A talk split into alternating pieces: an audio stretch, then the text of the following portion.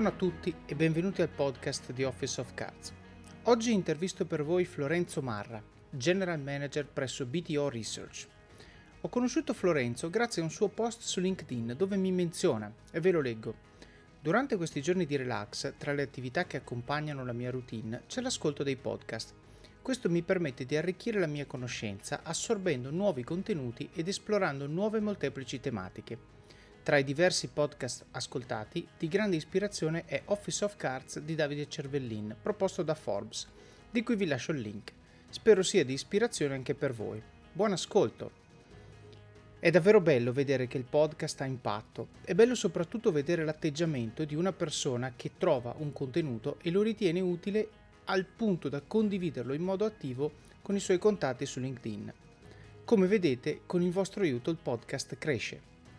Nell'intervista di oggi parliamo di scelte e di esperienze a cui esporsi per trovare la propria, la propria strada e di come, una volta trovata con passione, entusiasmo e determinazione, si possa fare una carriera sfavillante nella stessa azienda, aiutandola a crescere ed affermarsi.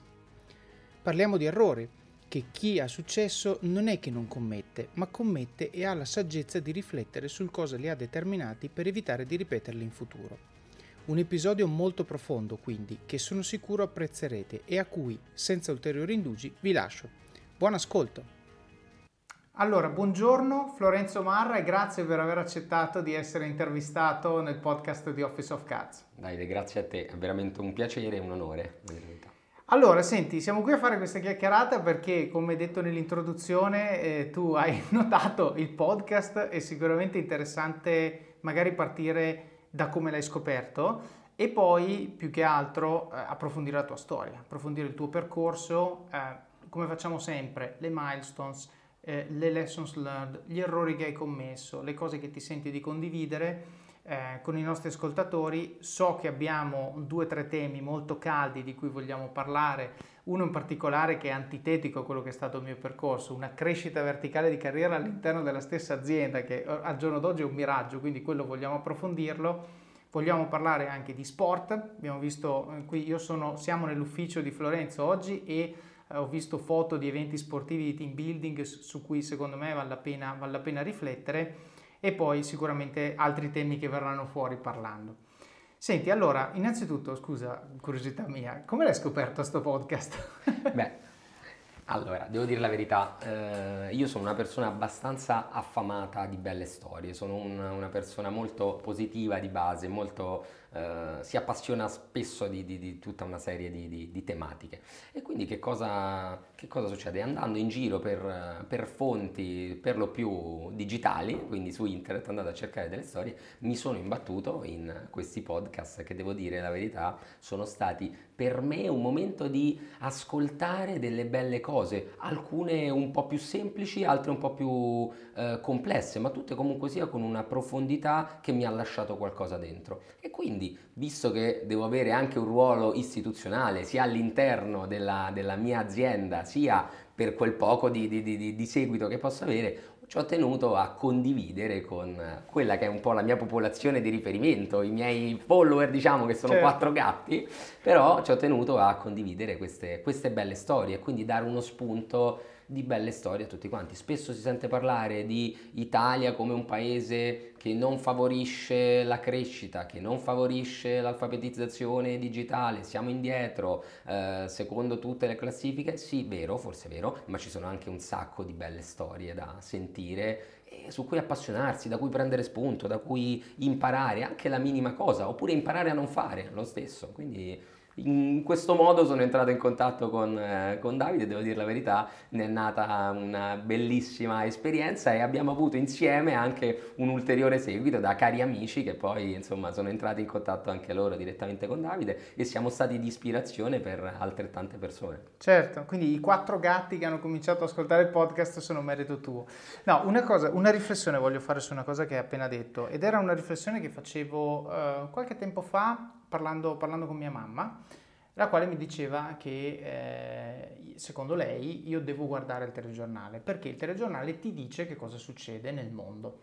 E io ho detto non è vero, ti dice una quota parte di quello che succede nel mondo e purtroppo c'è un conflitto di interessi riguardo al giornalismo in generale, ovvero la metrica di successo del giornalismo è l'audience.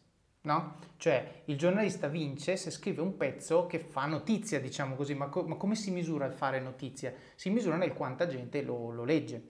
Allora, se voi pensate a un telegiornale, un giornale, eccetera, eccetera, che cosa determina il fatto che tu eh, lo segui? Determina il fatto che ti propone notizie che tu vuoi eh, sentirti dire. Ora, fa più notizia una storia positiva di successo o un disastro o uno scandalo o una frode o un delitto o il problema è che la seconda fa più notizia. La notizia negativa, quella di cui poi si parla a tavola, eh, hai visto cosa ha fatto, che genera un po' anche questo senso di prendere le parti, no? Magari pensiamo, io sono stato a Perugia lo scorso weekend, mi è venuto in mente il caso di Amanda Knox, eh, Sollecito, Rudy Ghede, eccetera, eccetera, e mi viene in mente di come la gente diceva è stata lei, non è stata lei, cioè la gente ne parlava e quindi parlare di queste cose faceva notizia e quindi il telegiornale che ne parla, il giornale vince, perfetto. Però questo che cosa alimenta nelle persone? Niente. Alimenta discussioni su cose che non servono, nel senso, per l'amor del cielo, ci sono, eh, ci sono stati gli inquirenti, gli agenti, i magistrati, eccetera, loro devono seguire il loro mestiere, risolvono il problema o cercano di capire chi è stato.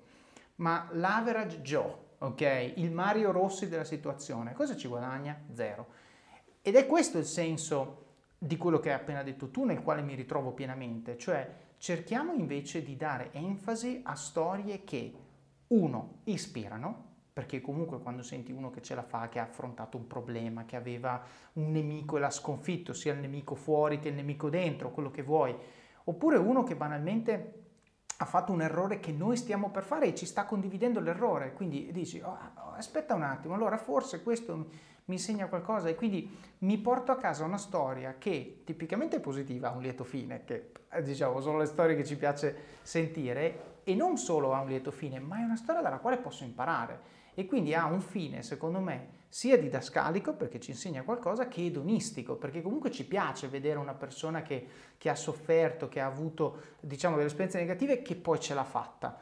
E quindi secondo me mi piace molto quello che hai detto tu e non lo dico in relazione al mio piccolo podcast che ha otto gatti che lo ascoltano, ma lo dico in relazione anche al tipo di informazioni che noi andiamo a sceglierci, no? noi andiamo, alle quali noi andiamo a esporci. Quindi tu hai i social media, il giornale online, il Facebook di turno, eccetera, eccetera. Scegliamo storie utili alle quali esporci, scegliamo contenuti che quando li abbiamo consumati ci lasciano un 1% in più, ci lasciano una domanda a cui vogliamo rispondere, ci fanno emergere magari un, un angolo del, della nostra personalità che non sapevamo di avere, però quando ho sentito Florenzo che raccontava quella cosa mi è scattato un quid, mi ci sono ritrovato, mi ha Ecco, non è detto che hai la risposta subito, ma già il fatto che ti stai facendo la domanda, secondo me hai fatto un passo avanti. Quindi mi, mi, mi piace dare enfasi a questa cosa che hai detto perché effettivamente scegliere le storie eh, a cui ci esponiamo tutti i giorni, secondo me è la, la prima mossa da fare perché anche passivamente stiamo crescendo quando vediamo queste storie. Sono estremamente d'accordo, ma un altro passaggio veramente eh, fondamentale di questo mio credo è stato quando con BTO siamo entrati a far parte del programma Elite di Borsa Italiana, destinato diciamo alle 50 eccellenze dell'anno, eh, piccole e medie imprese eh, destinate a un'ipotetica quotazione, quindi che hanno le carte in regola per farlo dopo un certo percorso che dura circa un anno, un anno e mezzo all'interno, all'interno di Borsa Italiana, London Stock Exchange. E lì la bellezza di sentire storie di aziende italiane ma che facevano l'80% del fatturato all'estero, storie di aziende che facevano magari serramenti ma lo facevano a livello serio e quindi fatturavano oltre 100 milioni di euro in serramenti, eh, sentire aziende che fanno pane, che anche queste eh, superano i 100 milioni di euro, e dici ma che bello, ma che certo. bello ma cerchiamo noi di raccontare queste storie in giro, non ce le raccontiamo soltanto qui in, in aula tra di noi, cerchiamo di fare del bene certo. in questo modo, perché quello che hai detto te lo condivido anch'io totalmente, cioè già raccontarle queste cose, sei di ispirazione per qualcun altro e dice cavolo, quello ce l'ha fatta, nel piccolo ce la posso fare anch'io, lui ce l'ha fatta a questo livello, io la posso fare a un altro livello, io ho la mia, tra virgolette, battaglia da combattere o sfida da, da, da, da, da, portare avanti e ce la posso fare. Se ce l'ha fatta lui, perché non ce la posso fare io? Certo, poi ce l'ha fatta e ce la sta facendo, nel senso che non è arrivato, è arrivato Corretto. a un checkpoint, Corretto. ma è ancora lì che spinge. Corretto. E questo è un'altra delle grandi lezioni, secondo me, dell'Italia, perché nonostante magari l'ecosistema non è sempre esattamente dietro di noi a darci una mano, tu hai persone che portano l'eccellenza di cui noi siamo capaci come popolo non solo a casa nostra, ma anche e soprattutto a vanno a spiegare all'estero. E quindi questo secondo me, eh, nel senso, Bellissimo. ricordiamoci che siamo questi, noi siamo quelli che hanno inventato la moda, siamo quelli che hanno inventato eh, il cibo, che siamo quelli che hanno inventato diciamo, l'artigianato. Il okay? bello eh, di tutto. Esatto. Tu adesso vivi a Roma e sei di una città bellissima che è Verona, che secondo me è un gioiellino perché richiama molto delle cose di Roma e giri per queste città e vedi il bello. Certo. questo bello noi ce l'abbiamo nel sangue, il DNA e dobbiamo esportarlo in giro, nonostante certo. tutte le difficoltà che certo. ci sono nell'internazionalizzare un'azienda, perché con BTO che piano piano siamo riusciti passo dopo passo a eh, partire su mercati esteri, si fatica tanto e si certo. continua a faticare costantemente. Certo. Eh ci mancherebbe altro. Senti, eh, Florenzo, partiamo dall'inizio, no? Eh, partiamo dall'inizio della tua storia per, uh, hai citato BTO che è diciamo il 90% della tua carriera, quindi quello sicuramente lo vogliamo approfondire, però partiamo da, dal passo prima, quindi come arrivi nel mondo del lavoro e poi che scelte fai che ti portano in questa realtà in cui ci troviamo oggi con un percorso poi di crescita verticale che assolutamente vogliamo capire. Bellissimo, domanda, domanda che mi aiuta a fare un tuffo nel passato che mi piace tantissimo fare, ogni tanto metto un punto a capo, analizzo un po' quello che è stata la mia esperienza di vita, ma eh, secondo me di vita bisogna parlare perché come sei arrivato in BTO sono tutta una serie di casualità che se vai a ritroso chissà da dove partono certo. e quindi forse per andare a fare una disamina insieme di tutto si deve partire forse da proprio il mio passato, passato, passato mm. e quindi che cosa ha ispirato me nel passato, che cosa è successo nella mia vita che mi ha fatto prendere delle scelte dove poi mi hanno portato per caso ad approdare in una realtà come la BTO di allora. Allora, sicuramente un, un, passaggio, un, passaggio, fondamentale della mia esistenza è avvenuto in età abbastanza giovane, eh, a sette anni, quando purtroppo papà se n'è andato. E quindi ti trovi di fronte a sei piccolino e quindi hai fortunatamente una super mamma, un super fratellone che cercano di non farti mancare nulla, e, e, però comunque sia ti domandi ma perché a me, perché è successo una cosa del certo. genere? E quindi tutta una serie di eh, risposte o crescita per forza la devi, la devi Tu dove eri geograficamente? Dove Roma. sei cresciuto? Io sono nato e cresciuto a Roma. Okay. Eh, sono un romano verace, ci, oh. ci, tengo a dire che ho il Tevere che mi scorre nelle vene, okay. nonostante siano ormai eh, 16 anni che vivo a Milano, tra okay. qualche peregrinazione che ho fatto eh, dal, dal, post eh, diploma ad oggi, ho vissuto un sei mesi a Londra e un sei mesi a New York, poi sono stato altri sei mesi a Roma e poi ho trovato a Milano la mia dimensione. Poi dopo questa te la racconto perché okay. è stato un discorso di velocità okay. che, mi fatto, che, mi ha fatto, cambiare. Okay. Quindi nato e cresciuto a Roma, sette anni, momento diciamo di svolta comunque da un punto momento, di vista formativo. Momento di svolta purtroppo certo. formativo e quindi eh, continui ad andare avanti nel, nel tuo percorso. Eh, seguo le orme di mamma, di papà e di mio fratello e quindi dopo le scuole medie decido di fare il, il liceo classico. Uh-huh. Seguo le orme anche del, del grande nonno Florenzo di cui con orgoglio porto il nome. E quindi facendo gli studi classici tu ti trovi di fronte a una montagna di cose da imparare che probabilmente apprezzi quasi un decennio dopo. Mi trovi al 100% d'accordo. Dieci anni dopo ringrazi però di aver fatto Assolutamente. Quel percorso. La filosofia, il latino, il greco. Che se io poi penso sempre ridendo, no? Quando si parla di orizzonte, eh, sì, la parola orizzonte se la vai a scomporre, vedi da dove arriva orizzonte, mai da dove nasce. Certo e tu invece la pensi in inglese skyline, quella eh, linea esatto. che divide, quindi insomma ti fa capire molto di certo. come una cultura classica dopo ti possa aiutare, ma all'inizio per trovare il giusto significato di Horizon, all'interno di una versione da tradurre, certo. probabilmente stai mezz'ora tra le pagine. Ma secondo me, guarda, apro questa piccola parentesi perché eh, ci pensavo, una delle più grandi, eh, secondo me, pecche della scuola in generale, università inclusa, e anche all'estero, è che tende molto al nozionismo, cioè impari questo, o meglio, mettiamolo così, per superare l'esame devi sapere cose, ok? Quindi il nozionismo è un modo in cui puoi superare l'esame e molti lo scelgono perché è quello più facile, lo imparo, ok, o mi faccio i bigliettini, insomma, scegli tu, però comunque quello è. Non molte scuole ti insegnano il metodo, il metodo di pensiero, cioè la capacità di riprodurre un ragionamento sulla base delle ipotesi, che vuol dire non imparare a memoria, vuol dire imparare a, a proprio a la logica che c'era dietro. Secondo me il liceo, o perlomeno io ho fatto lo scientifico, tu hai fatto il classico, ma se ripenso ai corsi che ho detestato di latino e di filosofia e di letteratura, eccetera, eccetera, loro purtroppo il metodo scolastico li insegnava con nozionismo, cioè tu impari cosa pensava Kant, eh, cosa scriveva Popper, bla bla bla, lo scrivi nel compitino, lo dice l'interrogazione, passi, punto.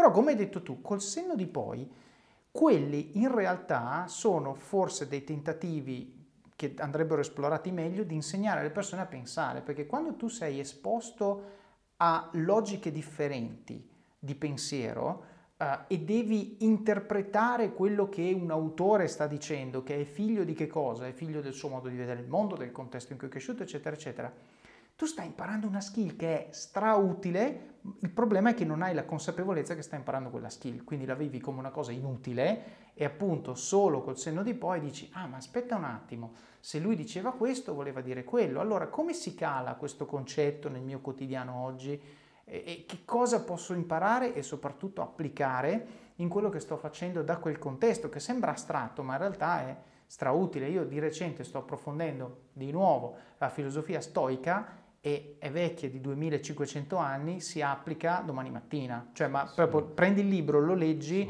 si applica domani mattina. È come la Bibbia, cioè nel senso se segui quel credo, prendi e vai. Solo che quando hai 17 anni, scusate la parola, sei un coglione, queste cose non le capisci. Confermo. Questo è un altro Ma problema. secondo me vai avanti, ah, 22, 23. Esatto, no. esatto. Comunque scusa, torniamo alla tua storia. Devo Era allargare. interessante. E quindi ti trovi di fronte a queste enormi quantità di cose da studiare, da imparare. Io devo, devo dire la verità, non posso parlare mai del latino perché mamma è stata professoressa di italiano e latino per... Il latino è sacro. il latino è sacro. Perfetto. Però in realtà grazie a mamma che mi aiutava nel tradurre le versioni, mi faceva capire quel qualcosa in più, l'ho apprezzato tanto, quindi ho avuto meno difficoltà nell'impararlo e quindi questo qua è stato un, un, aiuto sicuramente. Dicevo questo, dicevo del liceo classico che comunque comporta tanta fatica perché forse per tutta una serie di ragioni della mia storia da bambino eh, sono, mi sono sempre portato dietro una sorta di, di, peso di dover far, voler far bene le cose per anche dare tutta una serie di soddisfazioni alle persone che mi hanno amato, mi amano e quindi questo senso di responsabilità, dico sempre, mi ha un po' schiacciato, quindi sarei diventato altissimo se non avessi avuto questo senso di responsabilità, invece mi sono fermato a 1,70 m, è qualcosa, ma ci va bene, ma ci va bene così. E quindi questo senso di responsabilità, secondo me, mi è stato dato anche, anzi ne sono certo,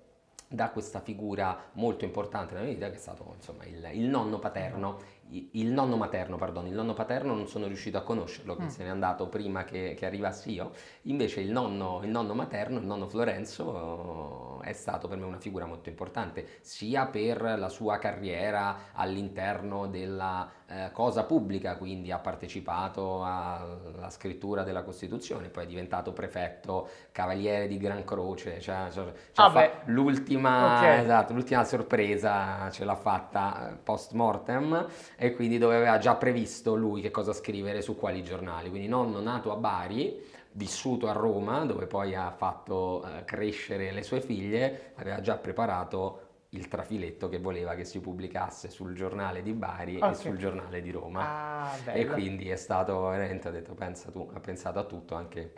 quindi, certo, micromanaging tutti gli aspetti, incredibile, certo, incredibile, incredibile. Certo. E quindi eh, portare avanti questo percorso, tra virgolette, mi aveva affaticato poi, prima hai detto una cosa, c'è un po' di scollamento tra il mondo dello studio e il mondo del lavoro. Io questo scollamento, diciamo, l'ho visto molto. Ho fatto uno dei licei classici eh, più importanti e più famosi di Roma, il Mameli, e nonostante questo c'era poco interesse di quello che avrei dovuto fare dopo nella certo. mia vita. Chiaro. Peccato, peccato, devo dire peccato. A suo tempo, adesso mia moglie magari quando sentirà il podcast si arrabbierà, la mia fidanzata dell'epoca invece andava alla scuola francese che era molto più pragmatica e molto più orientata a un indirizzamento verso delle università. Questo episodio è supportato da Scalable Capital, il tuo compagno ideale per iniziare a investire in modo semplice, sicuro e conveniente. Con oltre 600.000 clienti, Scalable è una piattaforma regolamentata e questo è molto importante ragazzi, perché vi offre una possibilità di investire in azioni, ETF e fondi partendo solo da un euro. Ma perché dovreste iniziare a investire? È semplice. Primo, l'inflazione, che se aumenta di questo passo diminuisce di molto il nostro potere di acquisto. Secondo, se pensate oggi che la pensione che avrete quando ci andate a 80 e passa anni vi permetterà di sostenere lo stile di vita che avete, beh, vi faccio tanti auguri. E il terzo, beh, per chi ne ha, i figli. Io ad esempio ho un fondo per le mie bambine, piani di accumulo per me, investimenti diversificati per obiettivi che hanno orizzonti temporali diversi. Con Scalable puoi dare forma ai tuoi obiettivi di investimento e sfruttare appieno il suo potenziale per far crescere i tuoi risparmi nel tempo.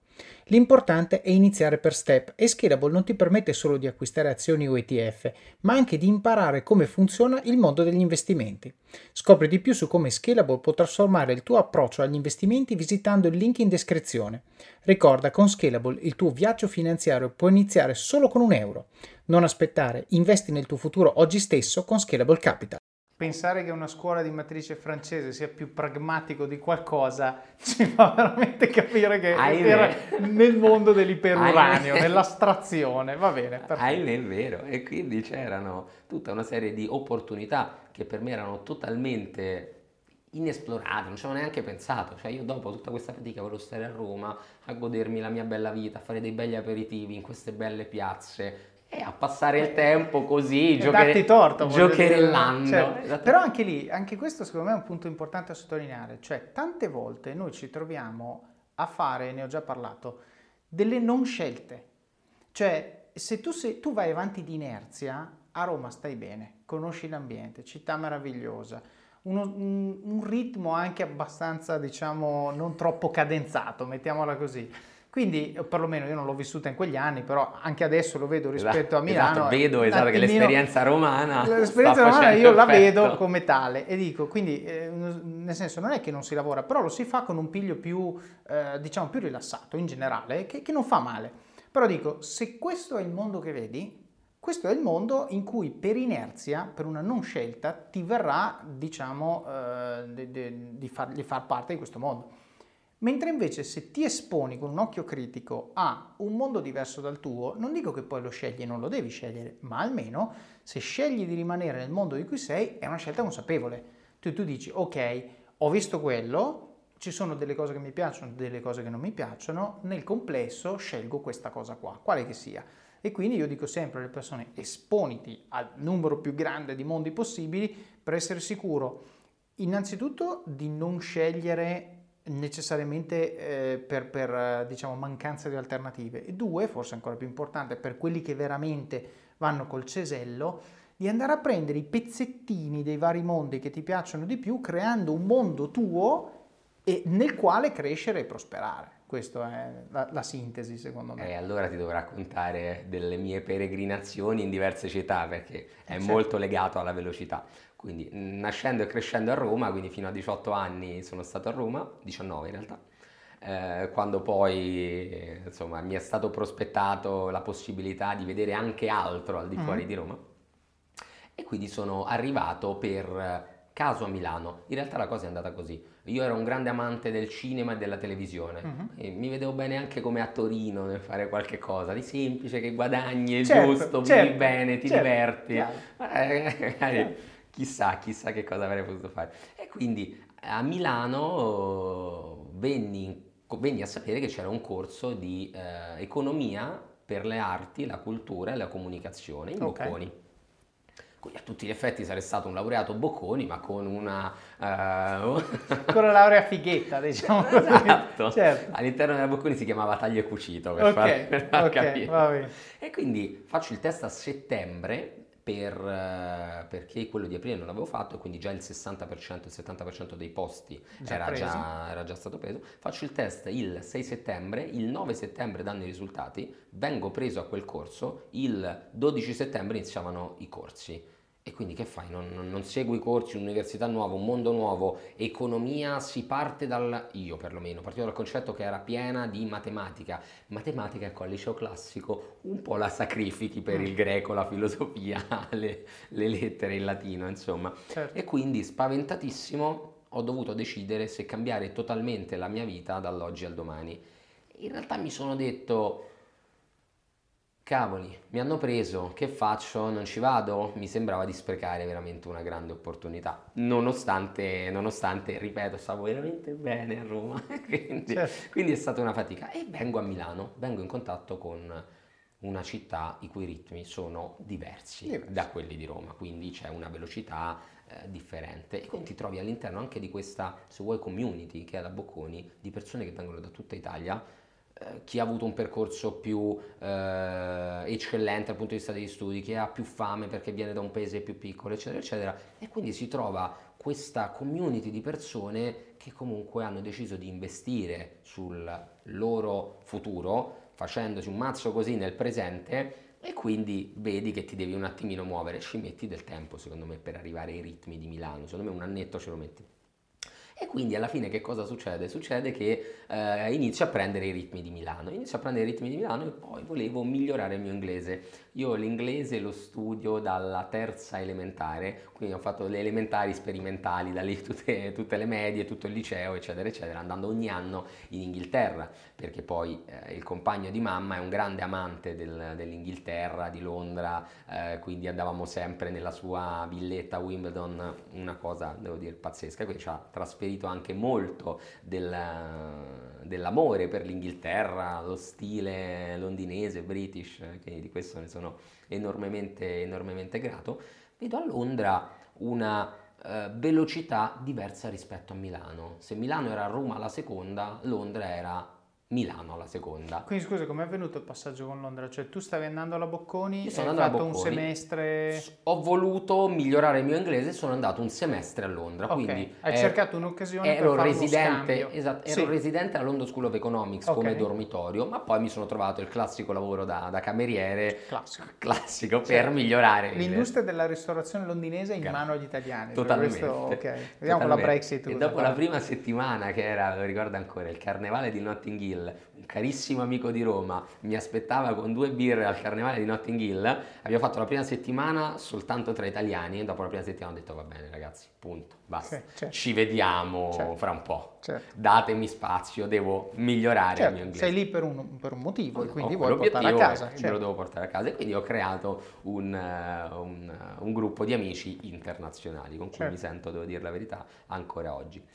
Torno dopo questo semestre che poi nel frattempo eh, gli esami bisognava farli, non era uno scambio universitario, ah, okay. quindi ero semplicemente al dormitorio del, mm. dell'LSI dove c'era un, ovviamente un accordo con, con la Bocconi ma non seguivo nessun, nessun, corso propedeutico alla mia laurea, seguivo dei corsi uh, ulteriori di inglese.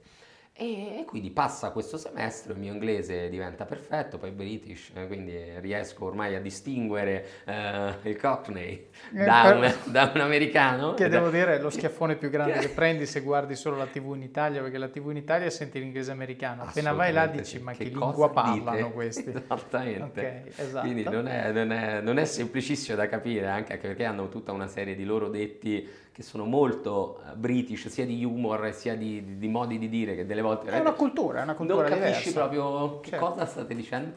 Vabbè, insomma, ritorno a Milano dopo questa Londra che come velocità era Milano alla seconda.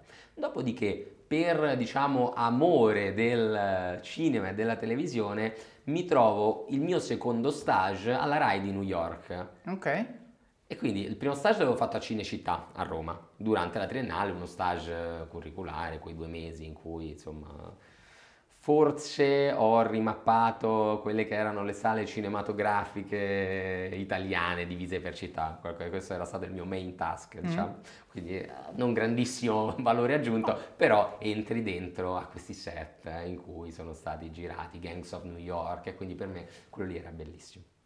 E quindi andiamo a New York a fare lo stage. Quindi scusa, lo span temporale è stato in tre anni, se capisco sì. bene, tu hai fatto Roma, Milano, Londra, New York, in tre anni, giusto? Quattro, perché New York l'ho fatto l'anno dopo. L'anno dopo, ok. Allora io voglio sottolineare una cosa, che tutto questo, cioè tutto quello che è successo in questi quattro anni è partito da cinque giorni in cui tu hai fatto Corretto. dal 6, 6 giorni, dal 6 settembre faccio il test, 9 mi danno l'admission, 12 comincia il corso. E tu hai detto questa frase, hai detto che faccio, non vado? Ecco, io voglio sottolineare questo. Se probabilmente, speculo, eh, ma questo è vero in molti casi, se ti avessero detto non devi fare il test, prendi e vai, la decisione sarebbe stata prendo e vado, forse non l'avresti fatto.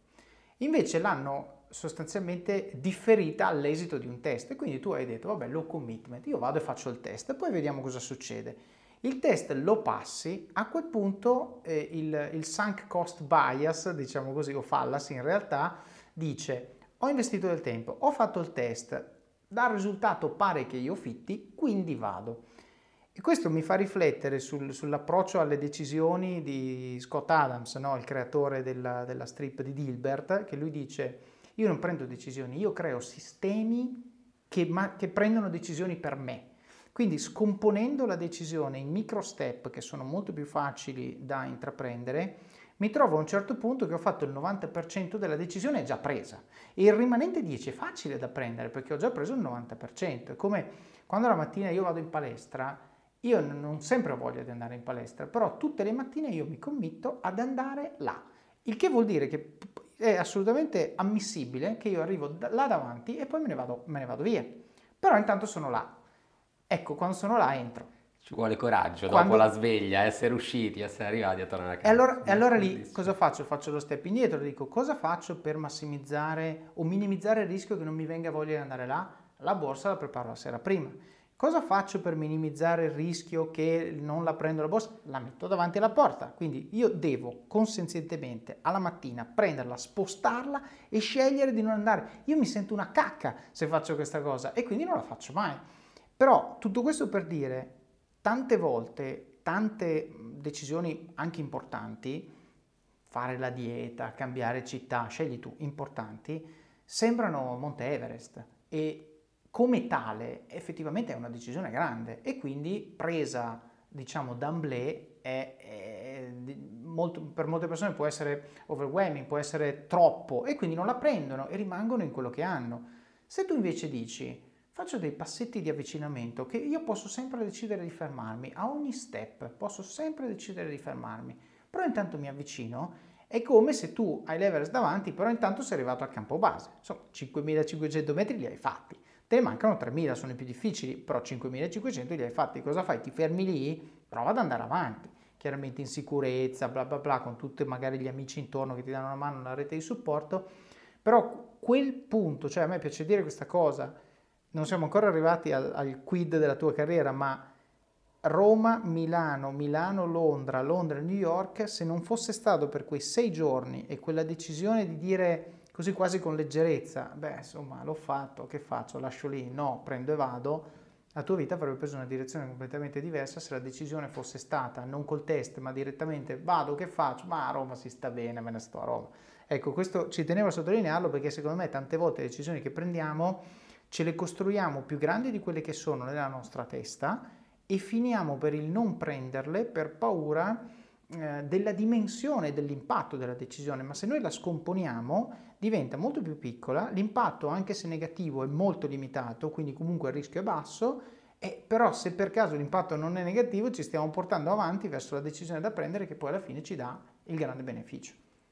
Ma condivido al 3000%, ma è verissimo e poi anche questo esattamente quello che hai detto è lo specchio anche della mia crescita all'interno di BTO, che poi non è mia crescita all'interno di BTO, è crescita di BTO eh, organica, certo, organica. Adesso, adesso, adesso ci arriviamo. Comunque, e, eri, poi, eri, anche eri, sul discorso eh? del sacrificio che tu, che tu, hai elencato, condivido certo. appieno. Tu pensa, una delle più grandi soddisfazioni della mia vita, uno dei miei più grandi successi è stato perdere 25 kg quando avevo 15 anni. Ero bello in carne ah.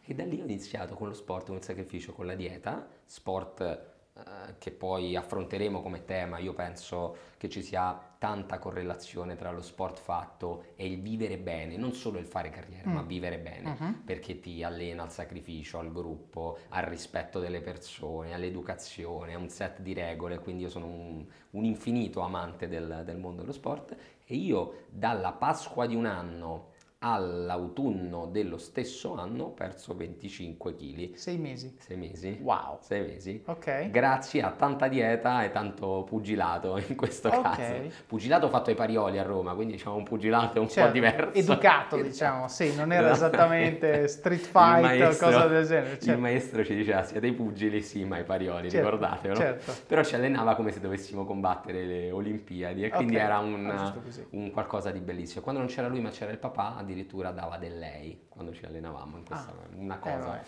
una cosa veramente bella.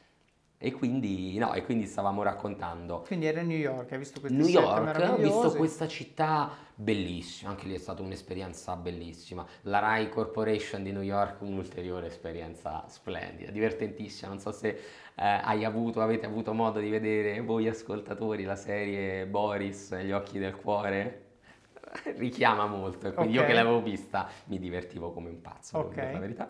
E quindi però a New York, dopo aver fatto delle serate bellissime, delle feste bellissime dove eh, ti dicono vieni in questa, in questa street tra il block X eh, il, block, eh, il block Y nella Avenue tal dei tali che c'è una festa. Tu entri entri in un palazzo ed è un pool party e a quel tempo dicevo come cacchio è possibile vendevano i costumini all'ingresso con il bar all'interno certo. della piscina quindi certo. ho detto vabbè questo no, è, questo questo, questa è vita certo, questa certo. è vita io questo, che stavo bene a Roma io stavo bene a Roma certo. questo è il futuro però poi ti rendi conto di questa città affascinante sotto un miliardo di punti di vista mm-hmm. ma che ti rende veramente un atomo una molecola piccolissima rispetto a tutto che gira a una velocità estrema. Quindi dopo New York, che per me rappresenta Londra la seconda come velocità, mm. ho dovuto tornare un sei mesi a Roma ecco, per forza, a, riprendere, a, a riprendermi, certo. a scrivere la tesi e poi dopo ho trovato diciamo in Milano la città che, che mi sta okay. ospitando, dove ho deciso di, di mettere su famiglia e in cui sto veramente bene in,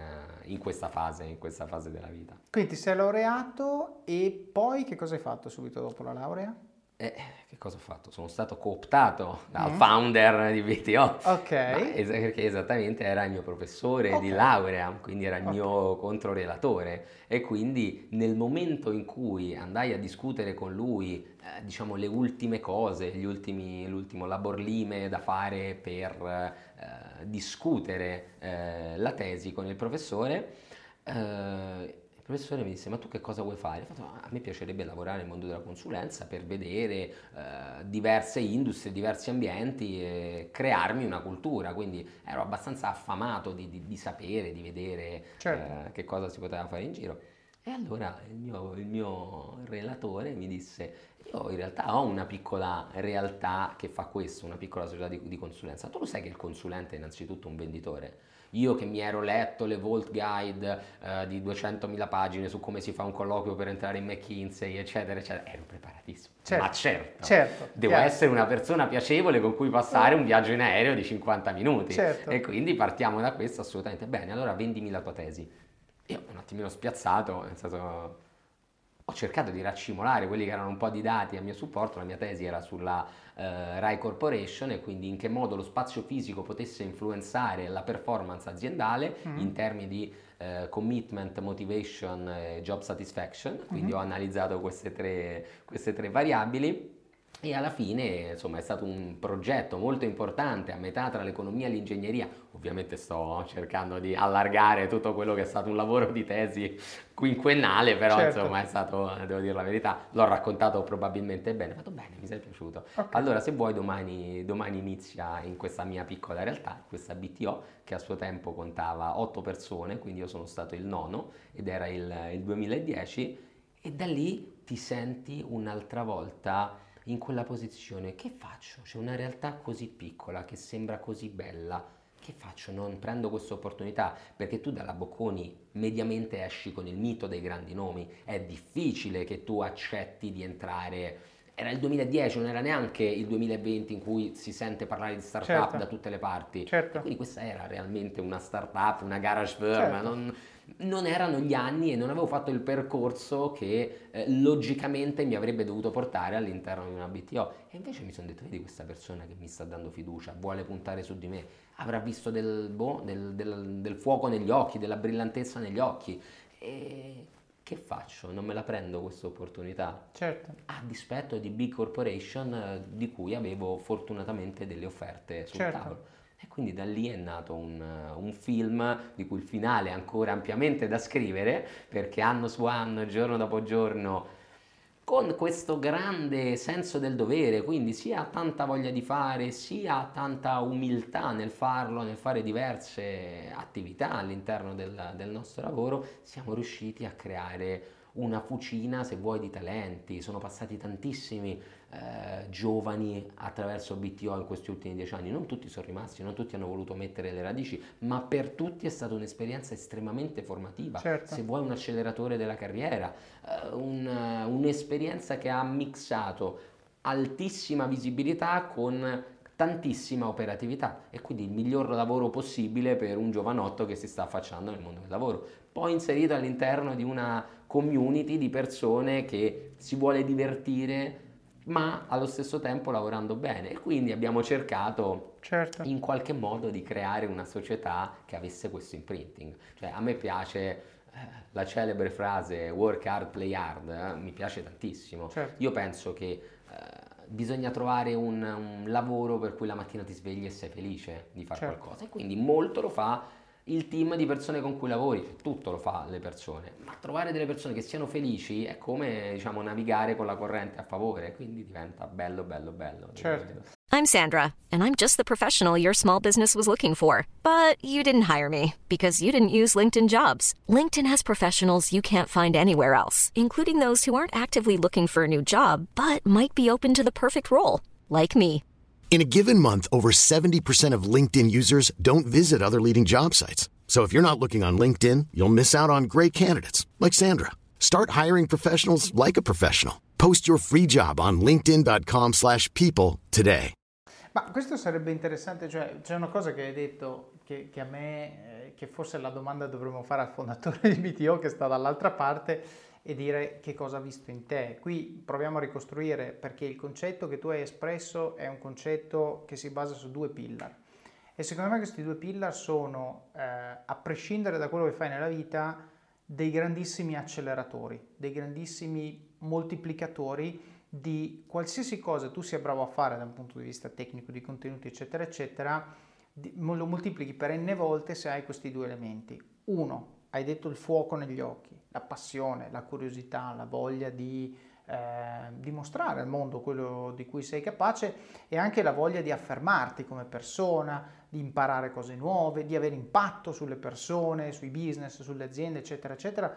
E questo è fondamentale e si collega all'ultima cosa che hai detto che è eh, quando ti svegli la mattina qualcosa che ti rende felice. E io dico sì, e quando vai a casa alla sera qualcosa di cui sei orgoglioso eh, che, che, hai conseguito nella giornata in cui sei andato a lavoro, dici io oggi in che, valore, in che modo ho contribuito al mondo, alle persone che mi stanno intorno, alle aziende, al paese, a quello che vuoi. Se torni a casa e tutto quello che hai fatto è stato guardare PowerPoint che non dicono niente, magari mm, non ti senti soddisfatto, se invece dici ah no, eh, ho convinto questa persona a fare una cosa importante, ho assunto questo ragazzo in cui credo molto, eccetera, eccetera, lì trovare il senso è più facile. La seconda cosa che secondo me è fondamentale, ci sei volato sopra, ma io con falco ci ritorno, lui ti ha chiesto di vendergli la tua tesi.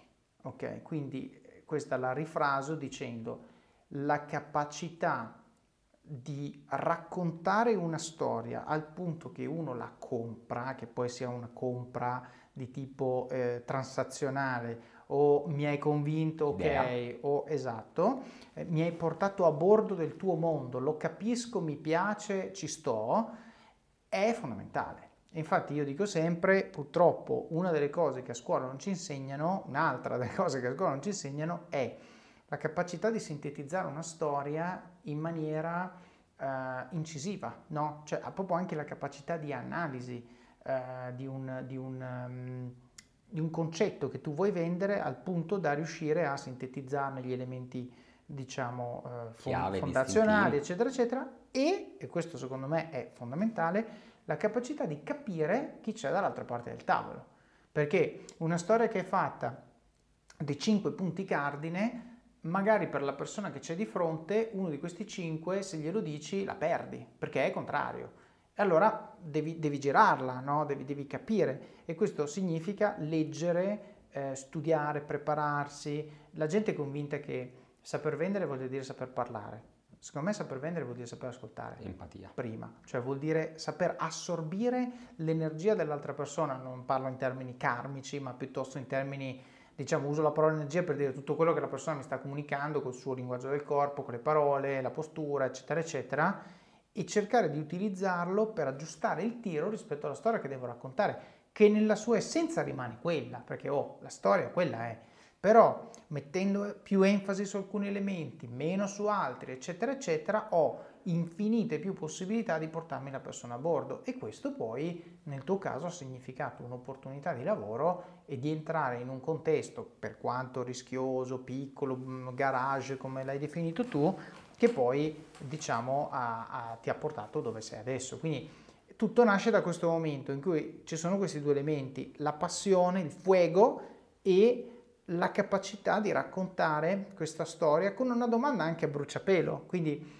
il concetto... perché io avendo letto quelle guide, essendomi preparato per i colloqui nelle big, nella consulenza strategica, ero pronto a dire esattamente quante palline da golf sarebbero entrate in un Boeing, in un Boeing 747. Esatto, esatto. il numero, poi è sbagliatissimo dire il numero, esatto, ovviamente, no? esatto. È il ragionamento che conta, ma questo totalmente spiazzante. Certo, infatti ritorna anche il punto che diceva, che diceva Giampaolo su farsi trovare quegli scarpini allacciati, cioè quella domanda ti può arrivare in ogni momento e avere la tua storia, che in questo caso è la tua tesi, ma potesse anche essere una storia di vita tua, tua, il tuo curriculum, quello che vuoi, pronto sempre è sempre la cosa giusta, e, e perché fa capire all'altra persona che sei uno che di fronte a una situazione imprevista se la sa cavare, che voglio dire alla fine purtroppo, cioè, purtroppo per fortuna, situazioni impreviste capitano tutti i giorni e sono opportunità che se sai cogliere, boom. E come italiani siamo maestri nel mondo, nel certo. problem solving, esatto. andiamo in giro a diffondere esatto. questo. Esatto.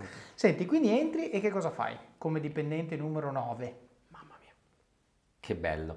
Eh, entro e che cosa faccio? Eh, niente devo trovare il modo di imparare questo mondo dell'information technology, di okay. cui non so nulla. Quindi scusa, la mission di BTO all'epoca era... Allora, cioè, BTO è acronimo di Business, Tecnologia e Organizzazione. Okay. L'idea alla base è che la tecnologia è al centro, uh-huh. ma deve consentire all'organizzazione di conseguire dei risultati di business. Okay. Quindi nasciamo come centro di ricerca, uh-huh. Quindi conoscendo il mondo della ricerca scientifica, uh-huh. trasformarla in ricerca applicata utile al business okay. all'interno del mondo della technology sostanzialmente. Okay. Quindi non siamo sviluppatori, ma diciamo seguiamo, partiamo dalla parte alta, dalla parte strategica che oggi è diventata mandatori per qualsiasi azienda che voglia evolvere, cioè la strategia spesso si basa su innovazioni tecnologiche e quindi cercare di capire, di prevedere quella che sarà l'agenda del futuro dal punto di vista tecnologico fa sì che poi si possa scomporre in tutta una serie di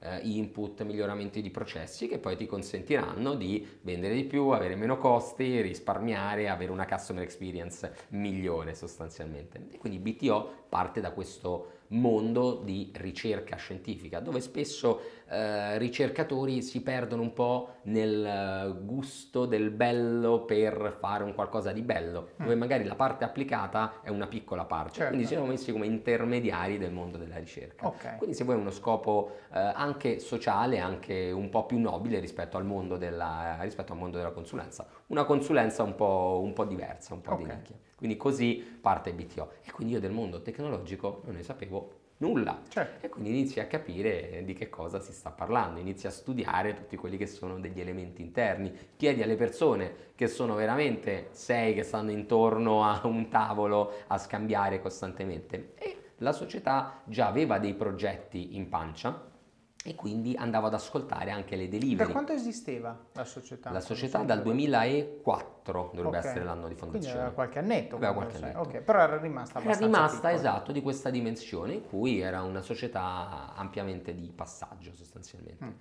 Quindi inizio a studiarmi il mondo della tecnologia. Eh, non lo sai che cosa vuoi fare secondo me quando entri nel mondo del lavoro, soprattutto a 23-24 anni vuoi vedere, vuoi cercare di capire di cosa si tratta, sporcarti un po' le mani, capire che cosa puoi apprendere, poi da lì magari una volta che ti sei fatto un po' di esperienza capire se effettivamente è un percorso giusto oppure hai certo. totalmente imparato, non dico sbagliato, ma imparato a scegliere un'altra cosa.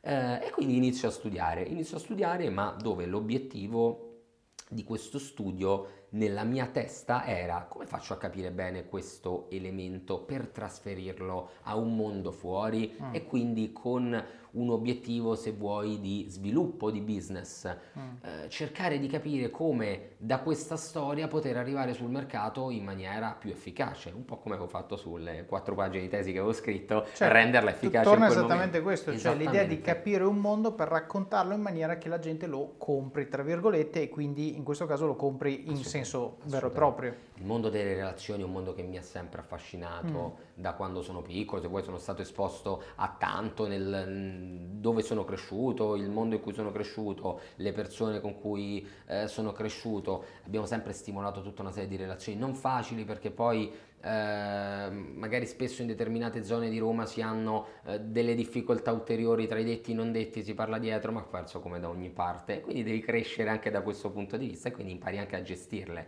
tutta una serie di, di relazioni e poi a me piaceva tanto il potermi muovere, il poter andare in giro, il poter scambiare la mia esperienza e ascoltare l'esperienza di un'altra persona che avevo di fronte. Dove le persone che avevo di fronte a quel tempo erano estremamente più adulte senior di me okay. e quindi mi sentivo veramente in difficoltà. Infatti per un periodo fino ai 30 anni mi sono fatto crescere la barba e l'ho tenuta molto lunga per cercare di certo. camuffare certo. la mia molto giovane età, perché forse non ero credibile, il mondo ancora non era pronto o forse io ero troppo giovane per quel mondo in cui mi stavo andando eh, a muovere sostanzialmente. Quindi... Però anche qui, scusa, sottolineo perché la barba sembra una battuta, ma attenzione. Lettura del contesto in cui mi trovo, comprensione che ci sono degli elementi sui quali posso agire per essere maggiormente accettato e quindi ascoltato e quindi avere impatto, mi adatto. Ok, questo è fondamentale perché, ripeto, cioè ho detto queste tre cose, queste tre cose, se uno fa di questo podcast, si posta a casa queste tre cose, ha già vinto. Cioè, capire, il, capire quali sono gli elementi determinanti rispetto a come le persone mi percepiscono affinché possano ascoltarmi e, e quindi io sia credibile, affinché io possa trasmettere quello che voglio trasmettere e quindi avere impatto. Cosa serve? La barba? Faccio crescere la barba, no problem. Cioè, faccio quello che è necessario. Tu non ti svegli la mattina pensando voglio farmi crescere la barba perché ti fa prurito, ti dà fastidio, non la vuoi. Però dici è un mezzo per un fine. Qual è il fine? Quello di avere impatto, quello di essere ascoltato, quello di essere creduto, quello di essere accettato. Quindi play the game e te lo porti a casa. Barba sia. Continua, vai. Verissimo. E quindi eh, allora eravamo diversi, eravamo più piccoli eravamo, e quindi c'è la necessità di questo. E forse avevamo anche un, un portfolio clienti eh, un po' più maturo come aziende. Quello che abbiamo fatto nel tempo, quindi ad oggi, eh, quello che voglio trasferire è molto di più la freschezza. Ma oggi siamo molto più coerenti come azienda giovane a portare avanti percorsi di trasformazione digitale. Noi ci definiamo un partner, un coach nella digital reinvention oggi okay. e quindi la giovane età diventa coerente con quello che è il messaggio che vogliamo sì, comunicare. Diventa un asset anche. Diventa un asset, certo. sei più credibile. Certo. E lo sei di meno se servono 25 anni di esperienza su un applicativo bancario tal dei tali, forse non siamo noi il partner migliore, certo. quindi a quel punto diciamo certo. no. Però se devi parlare di digital training, di learning, di user experience all'interno della tua azienda, perché non parlare sì, diciamo con noi? uno che eh, si presenta a due anni dalla pensione a parlare di digital transformation forse è meno credibile di un 32enne che arriva lì rampante, che con l'iPhone smanetta, fa le cose in parallelo, cioè c'è anche proprio un tema Vero. di fitting of the role. Assolutamente, ma quello che poi nel tempo ho imparato a fare è stato prendere del buono da tutti e quindi ad oggi quello che sto facendo in BTO è creare un polo di eccellenza e un polo attrattivo per tutta una serie di persone, quindi una forte componente molto giovane, età media sotto i 28 anni ad oggi in BTO, sui 300 dipendenti che siamo. Wow! Quindi okay. la piramide diciamo è ampiamente... Ma avete anche diciottenni che passano la media o cosa? Perché... È formazione scuola-lavoro durante l'estate. 28, ok. Eh no, perché fortunatamente il mercato ci riconosce questo come un valore aggiunto e quindi diciamo, riusciamo a far crescere molto la base della piramide okay. e quindi per noi è strategico. Ma due anni fa l'età media era 26 quindi okay, tu mi dici, sono invecchiati questi 26 Tu mi dici sono invecchiati, no in realtà c'è, c'è un ampio turnover sia per il settore certo. in cui siamo, consulenza, sia per la giovane età, quindi spesso le persone vengono qui come prima esperienza certo. e qui dopo tre anni Lorenzo è stata un'esperienza bellissima, ti devo tutto, certo. devo tutto a BTO, mi ha fatto vedere delle cose splendide, voglio sono cambiare, punto, voglio certo. cambiare, punto. Certo. Eh, qualcuno certo. lo fa, qualcuno non lo fa, però... Eh, insomma sostanzialmente certo. ci sta come cosa.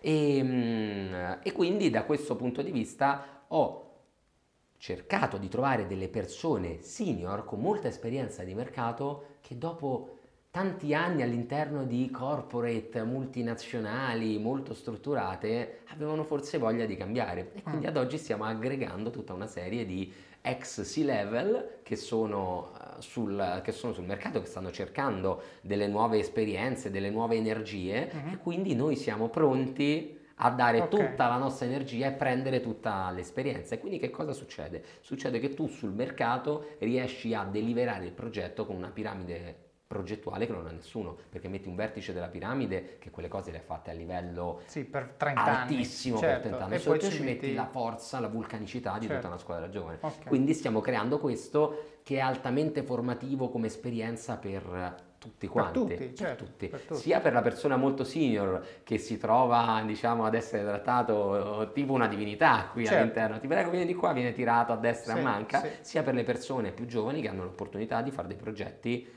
guidati da un coach estremamente verticale, estremamente forte su quelle specifiche tematiche. Ok. Tornando al tuo lavoro, quindi all'inizio, no? 2010, studio, capisco la tecnologia, eccetera, eccetera. Capisco che forse non la stiamo raccontando in una maniera del tutto coerente, quindi lavoro su quell'aspetto. Poi che succede? Poi che succede? Ed eccoci qui, dopo la prima parte di questa chiacchierata ricchissima di spunti con Florenzo Marra. Abbiamo parlato di come sia importante esporci al numero maggiore di mondi possibili per essere sicuri che le nostre scelte siano il frutto della consapevolezza e non del caso. Florenzo è andato a Milano, a Londra, a New York, ha visto e ha imparato cose che gli hanno dato stimoli e ambizioni che, forse, stando a Roma, non stavano emergendo. Abbiamo anche parlato di un trucco per prendere decisioni difficili, scomponendole in decisioni più semplici da prendere e aiutandoci ad arrivare così vicino alla cosa che vogliamo veramente fare che a quel punto è maggiore la fatica di tornare indietro che quella di arrivare dove ci eravamo prefissati.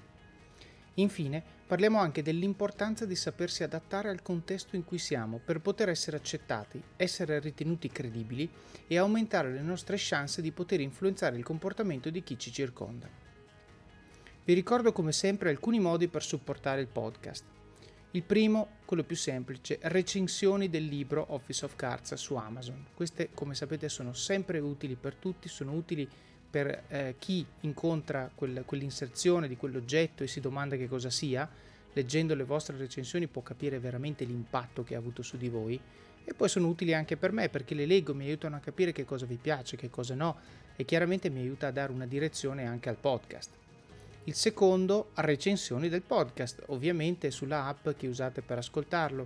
Anche qui come per il libro, le recensioni servono alle persone che incontrano il podcast per caso e si domandano ma di che cosa parlerà questo podcast? Vedendo le vostre recensioni si fanno un'idea chiara e possono capire se è una cosa che fa per loro oppure no e poi, come detto, aiutano anche me perché mi aiutano a capire che cosa vi piace, che cosa no e a mettere sempre più contenuti in linea con quello che, che voi volete. Il terzo modo è il suggerimento di persone che voi vorreste io intervistassi oppure temi che vorreste che io trattassi. Questo è molto importante perché questo podcast è per me tanto quanto è per voi e quindi io voglio che vada nella direzione che voi volete, voglio che dica le cose che voi volete che io dica, non a livello di opinioni ma a livello di temi.